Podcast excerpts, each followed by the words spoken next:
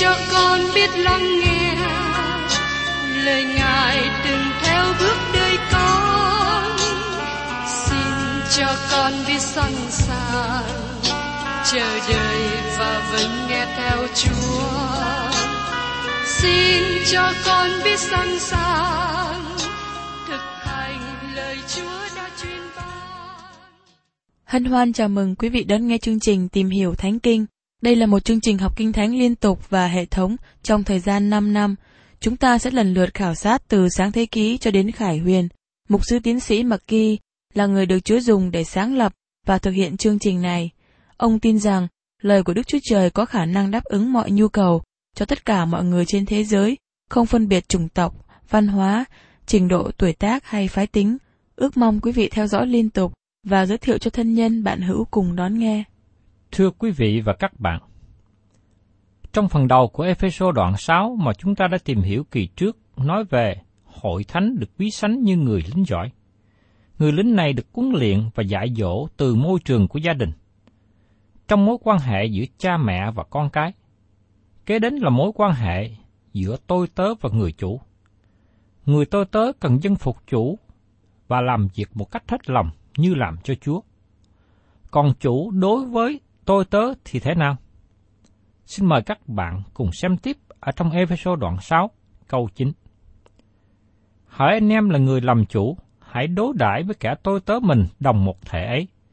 Đừng có ngâm dọa chúng nó, vì biết rằng mình với chúng nó đều có một chủ chung ở trên trời, và trước mặt Ngài chẳng có tay vị ai hết.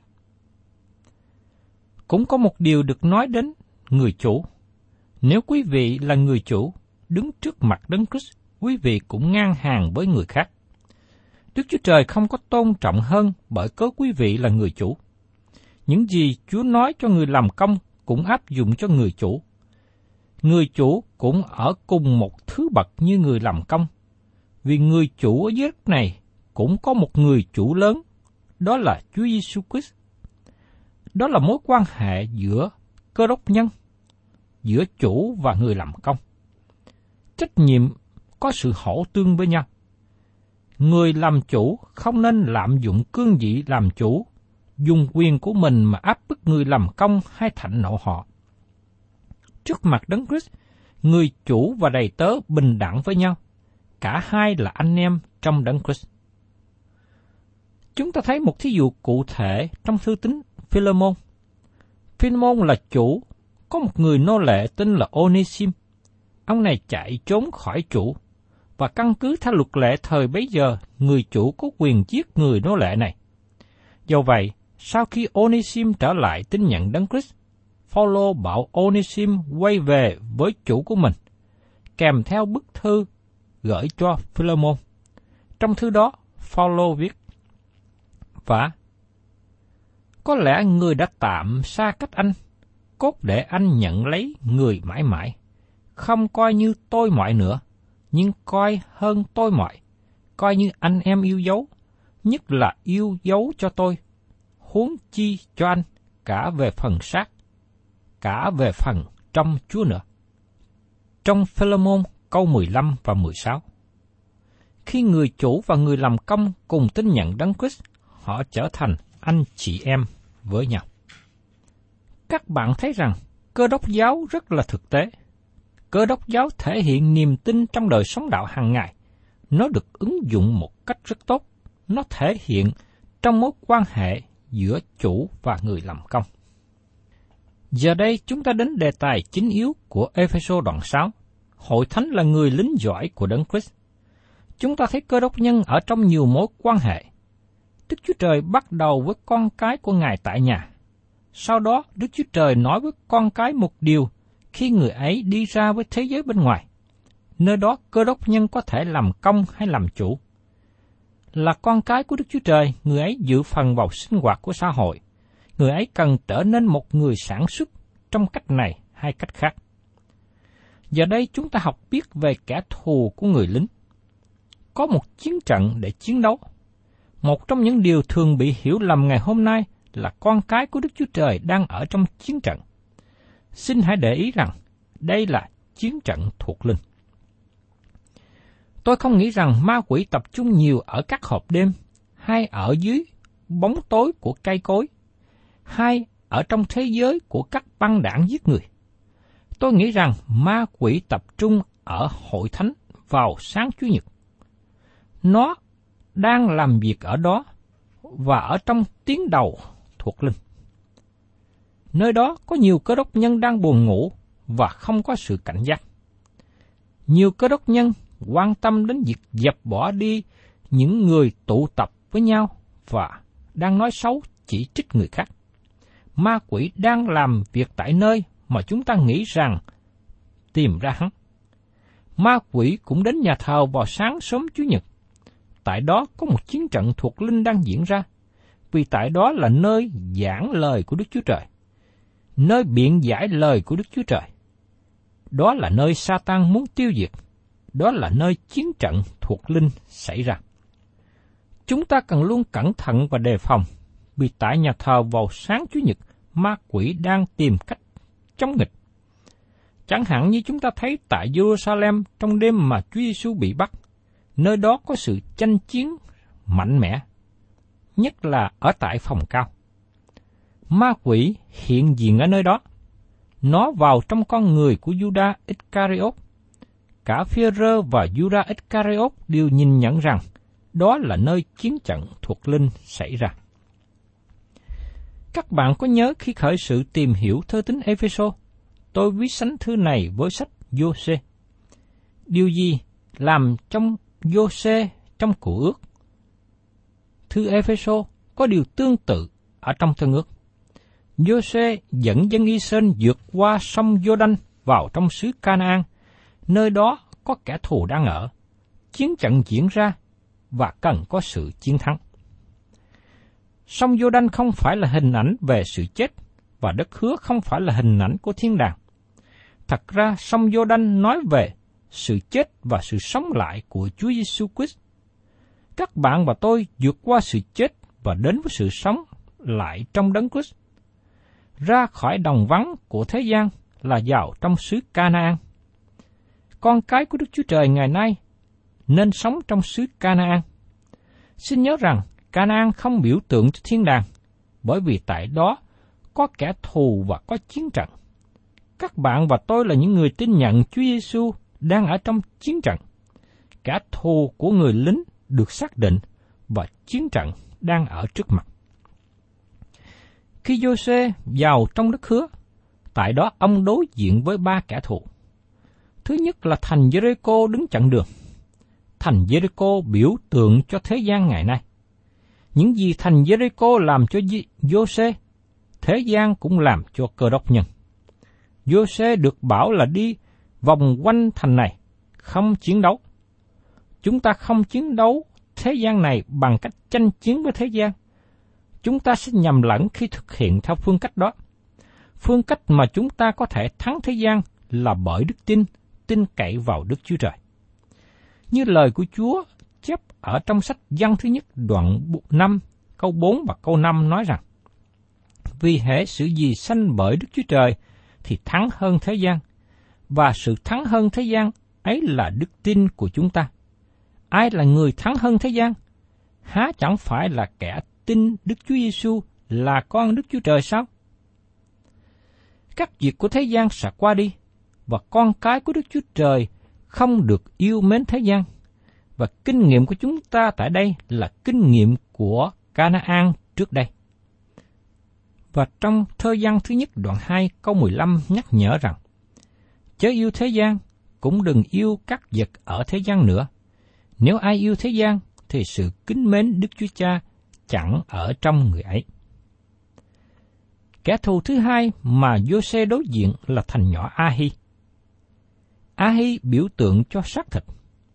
Jose nghĩ rằng ông có thể thắng nó dễ dàng, vì thế Jose chỉ cử một số quân nhỏ đi đánh, nhưng sau đó họ thất trận. Khi họ trở về, Jose sắp mặt xuống đất và khóc với Đức Chúa Trời.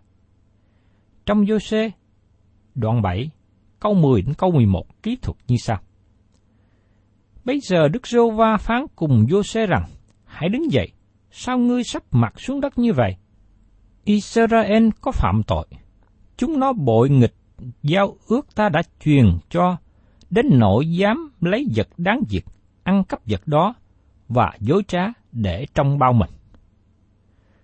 Tội lỗi cần được xưng ra và bỏ đi, trước khi Đức Chúa Trời ban cho Israel sự chiến thắng, và đó là những gì các bạn và tôi cần phải làm nếu chúng ta muốn thắng xác thịt này. Nhiều cơ đốc nhân hiện nay trong thế gian bị thất bại bởi vì họ không dứt bỏ tội lỗi. Thành A-hi biểu tượng cho con người xác thịt, cho nên đừng có khinh thường mà chuốc lấy thất bại. Kẻ thù thứ ba mà Jose đối diện là người Gabaon. Họ là những người khôn ngoan và gian xảo. Họ nói dối là dân ở xa để xin lập giao ước và làm quà với dân Israel. Trong sách Giô-xê đoạn 9 câu 3 đến 11 kỹ thuật như sau. Khi dân Gabaon đã hai điều Giô-xê làm cho Jericho và Ahi bèn dùng mưu kế. Chúng nó giả bộ đi sứ lấy bao cũ chất cho lừa mình, và bầu chứa rượu cũ rách vá lại. Dưới chân mang giày cũ vá, và trên mình quần áo cũ mòn. Hết thải bánh và lương thực đều khô và miếng dụng. Chúng nó đi đến gần Giô-xê tại trại quân Rinh Ranh và nói cùng người và dân Israel rằng, chúng tôi ở xứ xa đến, vậy bây giờ hãy lập giao ước cùng chúng tôi. Dân Israel đáp cùng dân hê vích rằng, có lẽ các ngươi ở giữa chúng ta chăng? Vậy làm thế nào lập giao ước đặng? Nhưng chúng nó nói cùng Giô-xê rằng, chúng tôi là tôi tớ của ông. Giô-xê hỏi, các ngươi là ai? Ở đâu đến? Đáp rằng, tôi tớ của ông từ xứ xa đến để tôn trọng danh Jehovah là Đức Chúa Trời của ông. Vì chúng tôi có nghe nói về Ngài và mọi điều Ngài đã làm trong xứ Egypto. Lại cũng nghe mọi điều Ngài đã làm cho hai vua Amorit ở bên kia sông Jordan và Sihon, vua Hezbon và Ốc, vua Ba Sang ở tại Ascarot. Các trưởng lão và hết thảy dân sự ở xứ chúng tôi nói cùng chúng tôi rằng, hãy lấy lương thực dùng dọc đường, đi đến trước mặt dân đó mà nói rằng, chúng tôi là tôi tới ông, và bây giờ hãy lập giao ước cùng chúng tôi. Đây là phương cách mà ma quỷ đến với chúng ta. Hắn là người lừa dối, giả dạng là thiên sứ sáng láng. Cho nên, chúng ta cần nhờ cậy nơi Chúa, có sự khôn ngoan mà đề phòng. Một số người ngày nay bị dẫn đưa vào các tà giáo hay chủ thuyết sai lầm bởi vì nghe những lời êm tai, thu hút với nhiều lời hứa hẹn. Chúng ta cần nhớ lại sự nhắc nhở và sự cảnh giác của sứ đồ Phaolô ở trong thư Corinto thứ nhì đoạn 11, câu 14 và 15. Nào có lạ gì? Chính quỷ Satan mạo làm thiên sứ sáng láng. Vậy thì những kẻ giúp việc đó mạo làm kẻ giúp việc công bình cũng chẳng lạ gì nhưng sự cuối cùng của họ sẽ y theo việc họ làm. Các bạn có nghĩ rằng ma quỷ đến gõ cửa nhà của các bạn và nói rằng Tôi là ma quỷ đây, xin cho phép tôi vào nhà. Dĩ nhiên, ma quỷ không đến với các bạn bằng cách đó. Ma quỷ có thể đến với các bạn qua một người ăn mặc lịch sự nào đó và nói rằng, xin cho tôi vào nhà vài phút để nói về Kinh Thánh. Nhưng khi đã vào nhà rồi, họ sẽ dẫn các bạn đến những đề tài khác mà họ đã chủ ý trước. Xin các bạn nhớ rằng, những ai không kết hợp với Chúa, thì các bạn cần phân rẽ với họ. Phaolô nhắc nhở ở trong Corinto thứ nhì, đoạn 6 câu 17. Bởi vậy, Chúa phán rằng, hãy ra khỏi giữa chúng nó, hãy phân rẽ khỏi chúng nó, đừng đá động đến đồ ô uế, thì ta sẽ tiếp nhận các người. Người Gabaon biểu tượng cho ma quỷ. Họ làm cho Jose bị lừa, và ông ta lập giao ước với họ. Sau này họ gây cho Jose nhiều khó khăn. Ở thành Ahi, tội lỗi cần được xưng nhận và giải quyết một cách mạnh mẽ trước khi Đức Chúa Trời ban cho sự chiến thắng, và đó là cách chiến thắng xác thịt. Nhưng với người Gabaon thì sao? Giô-xê liên hệ với họ, liên hiệp với họ. Họ gây cho Giô-xê sự khó khăn. Nếu chúng ta liên kết với Satan, chúng ta sẽ bị thất bại. Như vậy chúng ta cần làm gì? Chúng ta không thể tự mình thắng Satan. Các bạn và tôi không thể chống nổi với ma quỷ.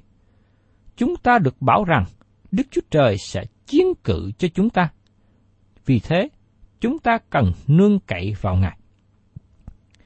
Trong episode đoạn 6 câu 10 nói tiếp. Vả lại, anh em phải làm mạnh dạng trong Chúa nhờ sức toàn năng của Ngài. Muốn chiến thắng được ma quỷ, chúng ta phải nhờ cậy vào quyền năng của Đức Chúa Trời. Chúng ta không thể nào nương cậy vào sự khôn ngoan, tài sức của mình.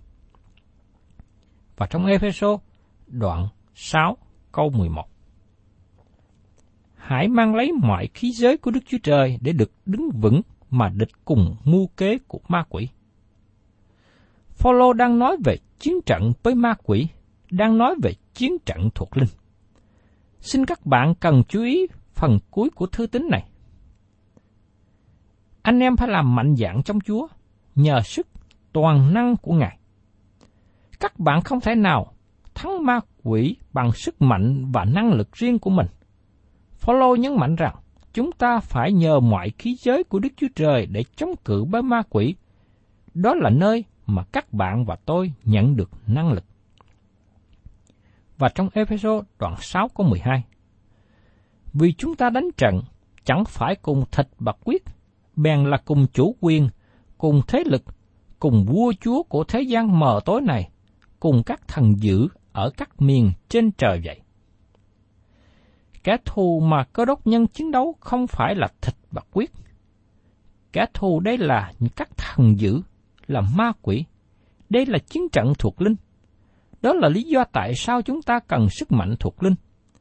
Qua điều này, chúng ta cần chú ý kỹ lưỡng rằng, xác thịt không phải là kẻ thù cần chiến đấu. Người tin nhận Chúa ý thức rằng, tánh xác thịt này chết đi và giao thác cho Đức Chúa Trời. Phương cách chiến thắng bản tánh xác thịt được nói đến trong Roma đoạn 6 và Phaolô ký thực lại kinh nghiệm chiến thắng bản tánh sắc thịt của ông trong Roma đoạn 7. Chỉ có nhờ vào khí giới của Đức Chúa Trời mới có thể đứng vững mà chiến đấu cùng với ma quỷ. Ma quỷ dùng đủ mọi khí giới, mọi quả tiện. Chúng ta cần có hệ thống chống quả tiện, nếu chúng ta muốn thắng lại chúng. Đó là lý do quan trọng tại sao các chiến sĩ cơ đốc nhận thức rằng chúng ta không chiến đấu với thịt và máu. Chúng ta không chiến đấu chống lại con người. Kẻ thù nghịch của con cái của Đức Chúa Trời là ma quỷ. Trong chiến trận thuộc linh, phương cách để chiến thắng ma quỷ là vâng theo mạng lệnh. Hãy mang lấy mọi khí giới của Đức Chúa Trời để được đứng vững mà địch cùng mưu kế của ma quỷ. Chúng ta đang ở trong chiến trận thuộc linh. Ma quỷ đang dàn trận cùng với các tôi tớ của nó ở khắp mọi nơi. Chúng ta chiến đấu chống lại chúng nó. Điều này nói rằng chúng ta đang đối diện với các thần dữ. Câu 12 nói chưa được mạnh mẽ lắm. Vì chúng ta đánh trận chẳng phải cùng thịt và quyết, bèn là cùng chủ quyền, cùng thế lực, cùng vua chúa của thế gian mờ tối này, cùng các thần dữ ở các miền trên trời. Cho nên chúng ta thấy rằng, đây là một chiến trận thuộc linh lớn đang diễn ra. Chúng ta đừng có coi thường, đừng có khinh địch. Vì nếu chúng ta không nhờ cậy vào Đức Chúa Trời, chúng ta không thể nào thắng nổi. Có cả một thế giới ma quỷ đang ở xung quanh chúng ta trong thời hiện nay. Rất tiếc là có nhiều người không tin Chúa không nhận thấy được chúng nó. Có nhiều hội của Satan đang hoạt động ở nhiều nơi. Nếu các bạn chưa tin Chúa Giêsu, mắt của các bạn bị ma quỷ làm cho mù lòa, khó nhận thấy được công việc của chúng.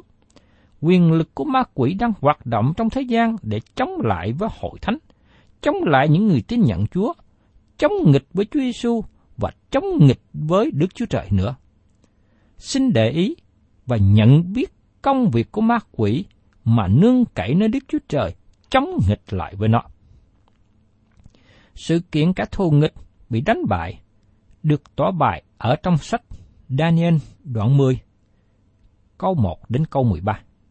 Tôi xin đọc cho các bạn nghe phần kỹ thuật này.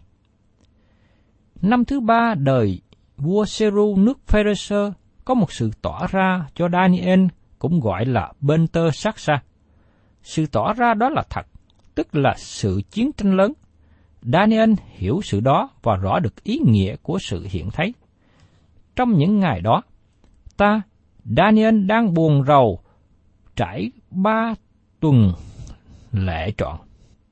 Ta chẳng ăn bánh ngon, thịt và rượu chẳng vào miệng ta, và ta không sức dầu chi hết cho đến chừng ba tuần lễ mãn.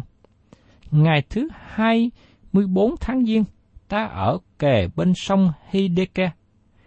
Ta nhướng mắt nhìn lên, này một người mặc vải gai, chung quanh lưng thắt đai bằng bằng rồng u pha, mình người như bích ngọc, mặt người như chớp, và mắt như đuốc sáng, tay và chân như đồng đánh bóng, và tiếng nói như tiếng đám đông.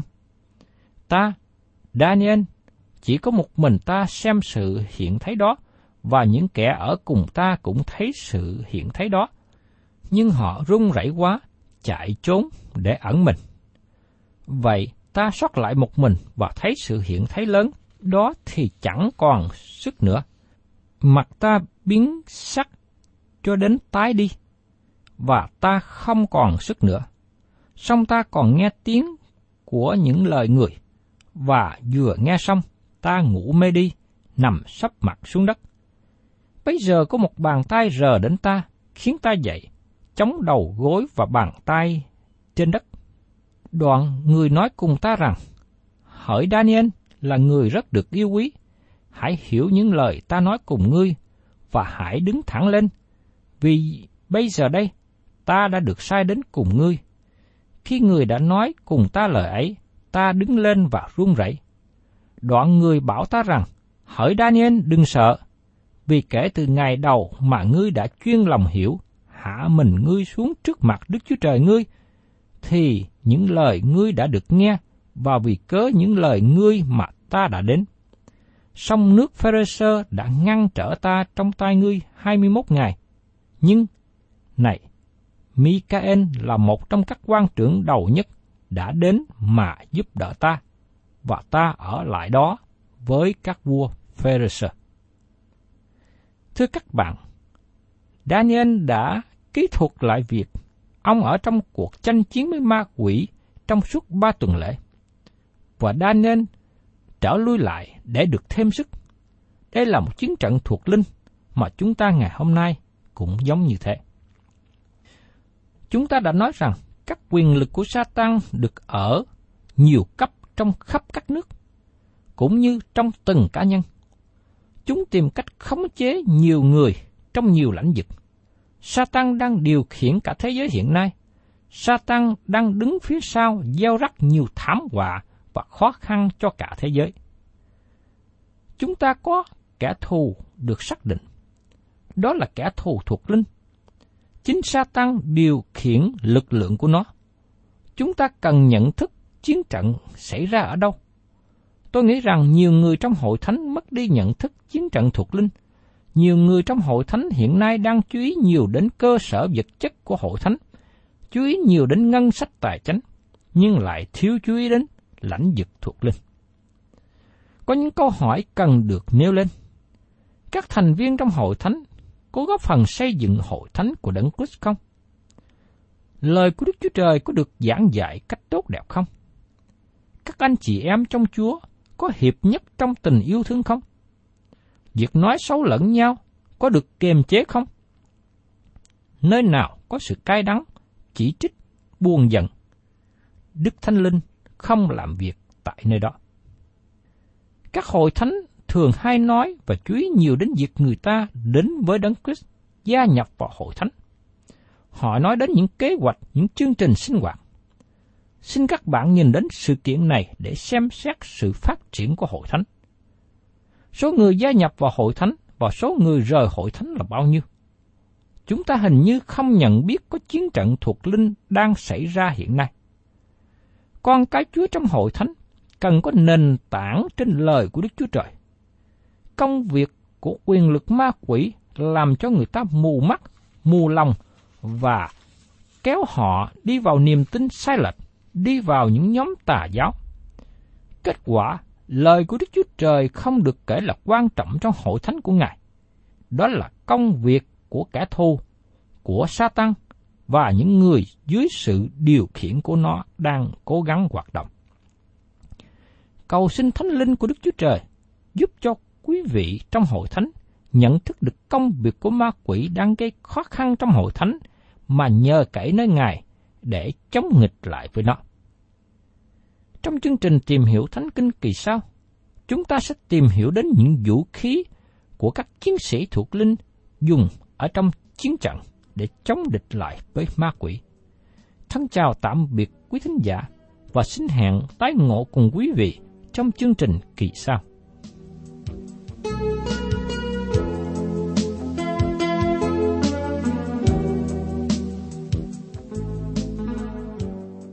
Cảm ơn quý vị đã đón nghe chương trình Tìm hiểu Thánh Kinh. Nếu quý vị muốn có loạt bài này, xin liên lạc với chúng tôi theo địa chỉ sẽ được đọc vào cuối chương trình. Kính chào quý thính giả.